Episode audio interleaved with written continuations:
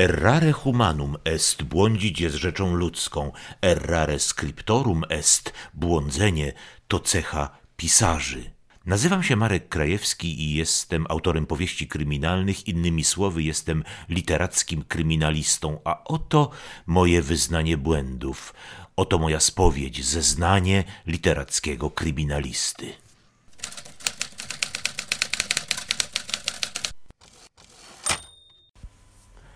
Nowa powieść z Edwardem Popielskim w roli głównej dostała się w tryby redakcyjne. Redaktorzy z wydawnictwa Znak tropią nieścisłości, sprzeczności i błędy rzeczowe. Najwięcej z nich, jak to bywa najczęściej, pojawia się w liczbach i datach oraz w nawiązaniach do innych moich powieści. Oto przykład. Pewien wysoki funkcjonariusz polskiej policji czyta życiorys Edwarda Popielskiego i natrafia na wzmiankę, iż Łyssy był podejrzewany o zainspirowanie zabójstwa w lwowskim więzieniu, zabójstwa, którego dokonano na pedofilu, niejakim Józefie Miętkim. Oto te słowa z życiorysu. Cytuję.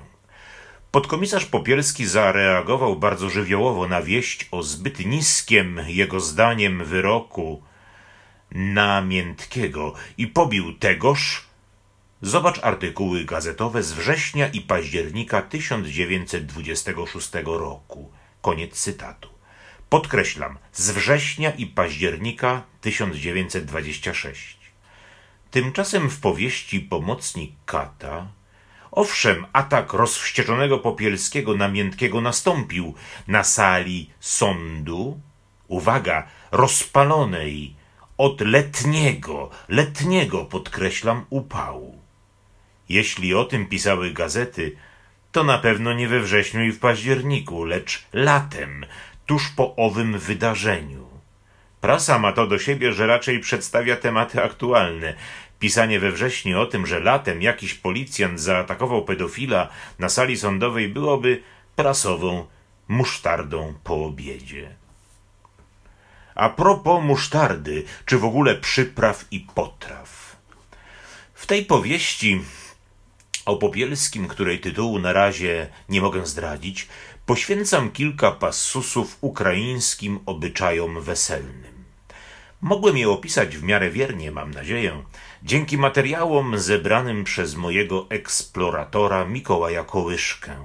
Korzystałem tu głównie z pracy etnograficznej Henryka Bigel-Eisena Wesele. Przedstawione przeze mnie huczne weselisko odbywa się w podlwowskiej wsi Lesienice. Czytamy tam, cytuję, w weselnym domu ludzie śpiewali, jedli, pili i dymili. Na stół wjeżdżały gołąbki ze śmietaną, plastry bakłażanów occie, tu i ówdzie parowały wazy z barszczem. Koniec cytatu. Redaktorka Katarzyna Mach zaopatrzyła te dwa ostatnie wyrazy krótkim i pełnym niedowierzania pytaniem wazy na wsi? A dlaczegoż by nie? Chciałem w pierwszej chwili odpisać. Powstrzymałem się jednak przed tą butną reakcją. Postanowiłem rzecz sprawdzić, aby wyjaśnić wątpliwości redaktorki. Sprawdzanie, czy opis jest adekwatny i trafny, również z historycznego punktu widzenia, to jest moje zadanie – nie redaktorów. To ja odpowiadam za ewentualne błędy anachronizmu, a czujni redaktorzy mają obowiązek stawiać trafne pytania, tak jak było w tej chwili. Aby odpowiedzieć na pytanie Katarzyny Mach, wpisałem do wyszukiwarki internetowej frazę waza z zupą oraz wazy z zupą. Ograniczyłem wyszukiwanie tylko do książek wydanych w XIX wieku. Jeśli bym znalazł przykład na to, iż w wioskach polskich czy ukraińskich nalewano zupę, tu akurat barszcz, z wazy na talerz, to mógłbym rzeczywiście zareagować, a dlaczego nie waza z barszczem? Po przejrzeniu źródeł zrozumiałem, że zdumienie kryjące się w pytaniu wazy na wsi było jak najbardziej słuszne.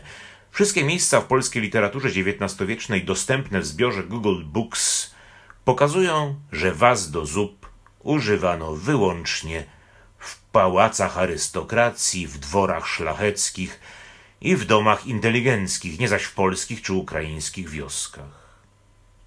A teraz Spod Lwowa przenieśmy się do wolnego miasta Gdańska Anno Domini 1933. Pewna kaszubka, służąca kuzynostwa Leokadii Edwarda, przygotowuje smakołyki na kolację wigilijną. Cytuję.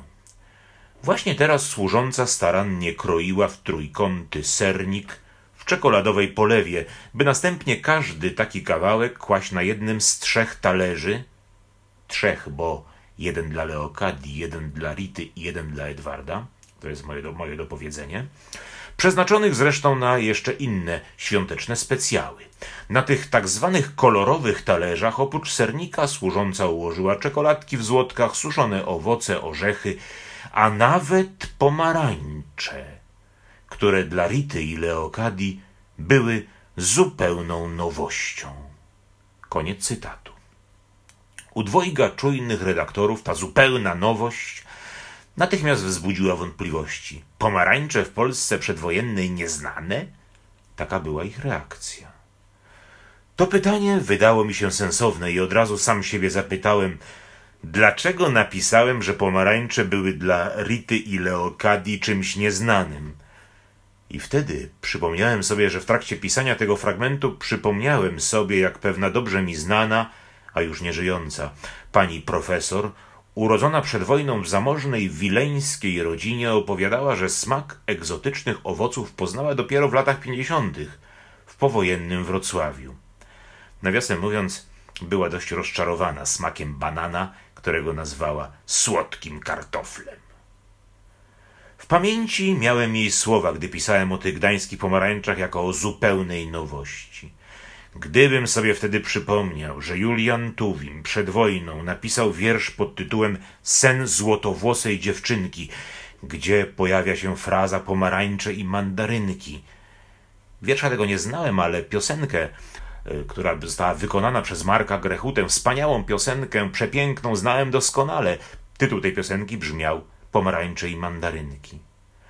Ale nie pamiętałem o tej romantycznej piosence. Mea culpa. Kiedy zajrzałem do wielokrotnie wydawanej przed wojną książki Marii Gruszeckiej Kucharz Krakowski, przeczytałem tam o zastosowaniu skórki pomarańczowej, o lodach pomarańczowych, a więc w zamożnej rodzinie oficera lwowskiej policji nie mogło w kuchni zabraknąć tych owoców, choćby pojawiły się one od wielkiego dzwonu. Z kuchni przenieśmy się do buduaru Leokadii i zapytajmy, czy używała ona pudru? Podczas pewnego przyjęcia w Gdańsku Leokadia, krytykując żywe zainteresowanie, jakie jej kuzyn okazuje pewnej atrakcyjnej kobiecie, wytyka pewne niedoskonałości urody tejże damy.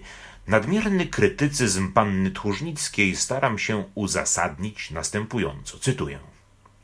Mimo pięćdziesiątego roku życia nie musiała niczym maskować swej alabastrowej wciąż cery. Koniec cytatu. Redaktorka przekreśliła bezokolicznik maskować i rzecz całą skomentowała nader trafnie. W przypadku pudru nie chodzi o maskowanie, tylko żeby się nie świecić. Koniec cytatu. O sposobach maskowania świecącej cery powinienem mieć dobre pojęcie. Wszak właśnie w tym celu pokrywano pudrem moją twarz i głowę wielokrotnie w studiach telewizyjnych. Mimo tych doświadczeń telewizyjnych uznałem, że jedynym celem używania pudru jest chęć ukrycia niedostatków cery. Tymczasem chodzi tu o to, by ta cera się nie świeciła. Musiałem jakoś przeformułować to zdanie, aby się nie wykazać ignorancją w tej kwestii. W kwestii, jakby to napisał Owidiusz, kosmetyki twarzy kobiecej. Tak brzmi tytuł jego dziełka De medicamine faciei feminee. Natychmiast zmieniłem całe tamto zdanie na, cytuję, czas był dla niej łaskawy. Mimo pięćdziesiątego roku życia odznaczała się wciąż gładką, niemal alabastrową cerą. Koniec cytatu. Tak to wygląda po poprawce.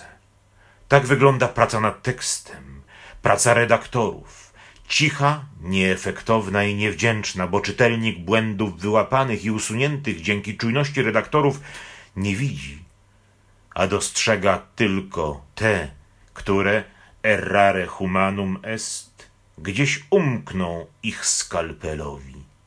Niech ta cyberaudycja będzie pochwałą redaktorskiego trudu. To by było tyle na dzisiaj zeznań literackiego kryminalisty. Do widzenia Państwu.